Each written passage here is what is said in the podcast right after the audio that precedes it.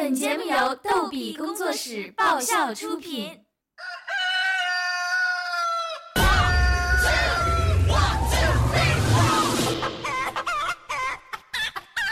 欢迎收听由豆小豆为您主持的小豆讲段子。今天我们聊聊校园里的那些趣事儿。幼儿园里，老师在组织小朋友们玩老鹰抓小鸡，他就指定一个小姑娘说：“你当老鹰啊，现在开始抓小鸡。”这个时候啊，那女孩把手一把伸到旁边一个小男孩的裤裆里，大声说：“老师，我抓到啦！”哎，真是太没有节操了啊！要是都这么玩的话，这游戏就不能叫老鹰抓小鸡了。这最后一个字啊，就得重叠一下嘛，是吧？啊。话说这个开班会啊，辅导员叫点名，就有几个没来的，他就问那几个没来的是不是一个寝室的？底下就有人回答他，他们是一个区的，合着就是全宿舍一起去打游戏冲等了呗。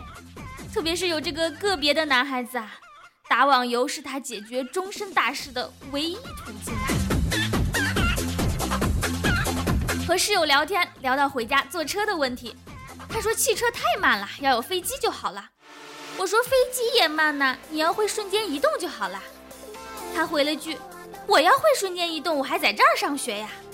我说，那你准备干嘛？这货很严肃地告诉我，我去给人送快递。我猜他要是有了透明人的能力，估计也就是偷偷去一下女澡堂，偷点内衣啊、内裤啊啥的。说屌丝啊向校花告白，校花很不屑啊，说我喜欢隔壁的校草，你省省吧。屌丝心里暗暗的发誓，我得不到的你也得不到。终于有一天，校花看到。屌丝挽着隔壁的校草去开房了，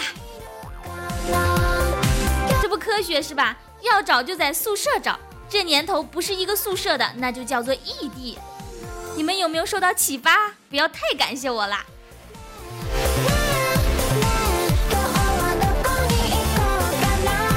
一天啊，小豆惹怒了班里的一个同学，那个同学特别生气，就说：“你给我等着，放学后我要让……！”放学后我要让你找不着回家的路，我听了以后就觉得很可笑啊！怎么可能？你就吹吧，难不成你能让我的记忆消失？放学后啊，我正走着呢，那个同学突然就跑过来，把我的眼镜给抢走了。你赢了，你赢了啊！这种痛啊，谁经历过谁懂啊！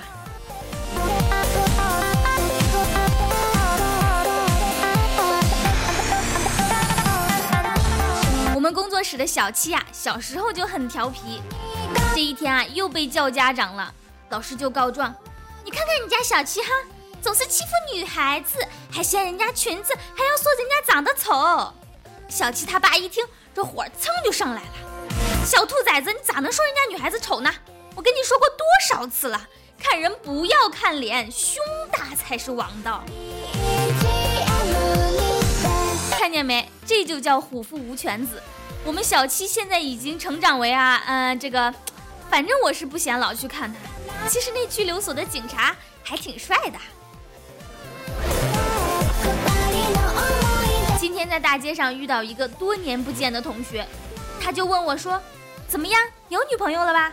我说：“没有啊。”他说：“怎么着？这个年龄了还不交女朋友，是不是不想交啊？要不要我给你介绍一个啊？”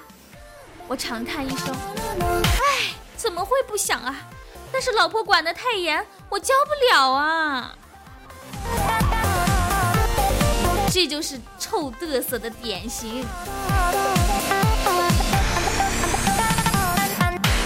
本期节目就到这里啦，更多搞笑内容请添加微信号“轻松视频”，账号就是“轻松视频”的全拼哦。